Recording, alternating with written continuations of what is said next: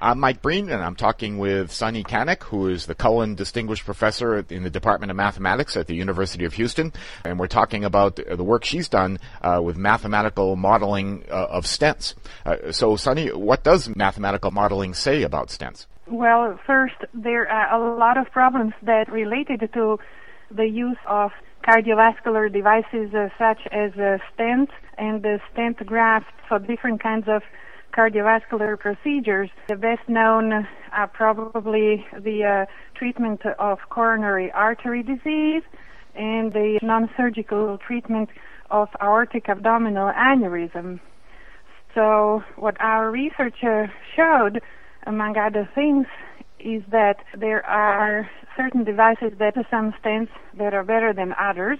Our research also pointed out for those stents that were shown based on patients' uh, statistics that do not perform well, our results uh, have shown that some of the reasons for why uh, that might be the case, which as a consequence results in a better design of stents that would correct those deficiencies. And the deficiencies are if it might become dislodged or, or collapse? So one set of problems is that some stents might get dislodged due to the weak anchoring uh, for example, this is the case for the treatment of aortic abdominal aneurysm, actually where now a stent graft are used to treat this disease. A stent graft is placed inside an aneurysm to redirect the flow and lower the pressure to the aneurysm sac, thereby uh, lowering the probability of aneurysm rupture. So originally, when we started working in this field uh, with Dr. Krajcer from uh, Texas Heart Institute, they uh, used to use just a plain bare stents and not stent graft. So a stent graft is a stent which is covered with a graft material, for example, a polyester or Gore-Tex. So at the beginning of, of this procedure, the cardiologist used to use bare stents without a graft that were introduced in the uh, location of aneurysm and uh, one of the complications that they would see is a formation of new aneurysms near the anchoring sites of a stent and also a stent migration movement of a stent. Uh, so what we showed uh, based uh, on some measurements that we did together with the bioengineers and also based on mathematical modeling and simulations, uh, what we showed was that um, the stents that were used for this procedure were much more elastic, that they pulsate much more than does the main native abdominal aorta. So there is a mismatch in the elasticity properties between the stent uh, and the aortic tissue. And as a result of that, uh, as the stent pulsates during each cardiac cycle, there are high stresses and strains that are exerted to the native blood vessel that is holding the stent and so the vessel gets weaker.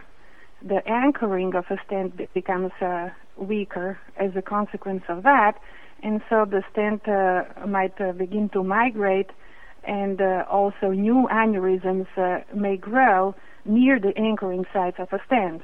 After we showed the our numerical simulations to the cardiologists uh, at Texas Heart Institute, at least here locally, they decided not to use this stent anymore for this kind of procedure. And then after that, also poor statistics, patient statistics uh, actually caused uh, the FDA to suggest uh, that this kind of prosthesis should not uh, be used for this particular procedure. So we had, uh, I think, contributed a little bit towards actually pointed out the deficiencies of this uh, particular kind of prosthesis for the treatment of, of aortic abdominal aneurysm you know, we mentioned in the moment that it's difficult to model the, the vascular system.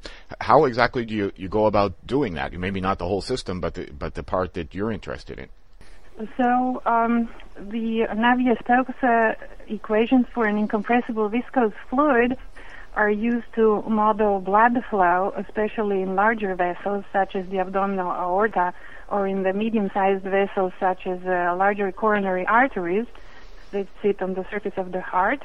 These equations uh, are coupled with, let's say, structural equations, the equations that describe the mechanical properties uh, of arterial walls, and of uh, vascular prosthesis. So one a model that describes the mechanical properties of a vessel wall and or a stent and this uh, coupling between the two is extremely complicated. It gives rise to a uh, highly nonlinear problem uh, for a system of partial differential equations defined uh, on a moving domain. Mm. So studying properties of solutions from the mathematical point of view is complicated due to the nonlinear nature of the problem and due to the fact that the equations are defined on the domain uh, that is not given a priori, it moves, it depends on the solution itself. So the theory for the structure, existence, and stability of solutions for these kinds of problems is still in its infant stages. So there is a lot of room for development of existence and stability theory for moving boundary problems nonlinear arising in a blood flow application with large data. Because of course, uh, uh, by data here I mean the pressure pulse that is generated by the heart, which uh, gives rise to a steep front and a large amplitude waves uh, that drive the entire problem and so even though there are some small perturbation results, the existence uh, and stability of solutions of these kinds of problems with large data is completely open. So there is new mathematical theory that is needed to be developed to study these problems. And uh, also at the same time, from the computation point of view, there are many difficulties associated with scientific computing calculating solutions to these problems that actually are associated there's the same problems that arise in uh, proving existence of a solution. Large data can give rise to various instabilities in the solutions of nonlinear problems, uh, and these need to be tamed by a smart uh, computational method. That's Sunny Canic, who's the Cullen Distinguished Professor in the Department of Mathematics at the University of Houston, and that's the end of part one of this interview. In part two, we'll talk more about her efforts to model the cardiovascular system.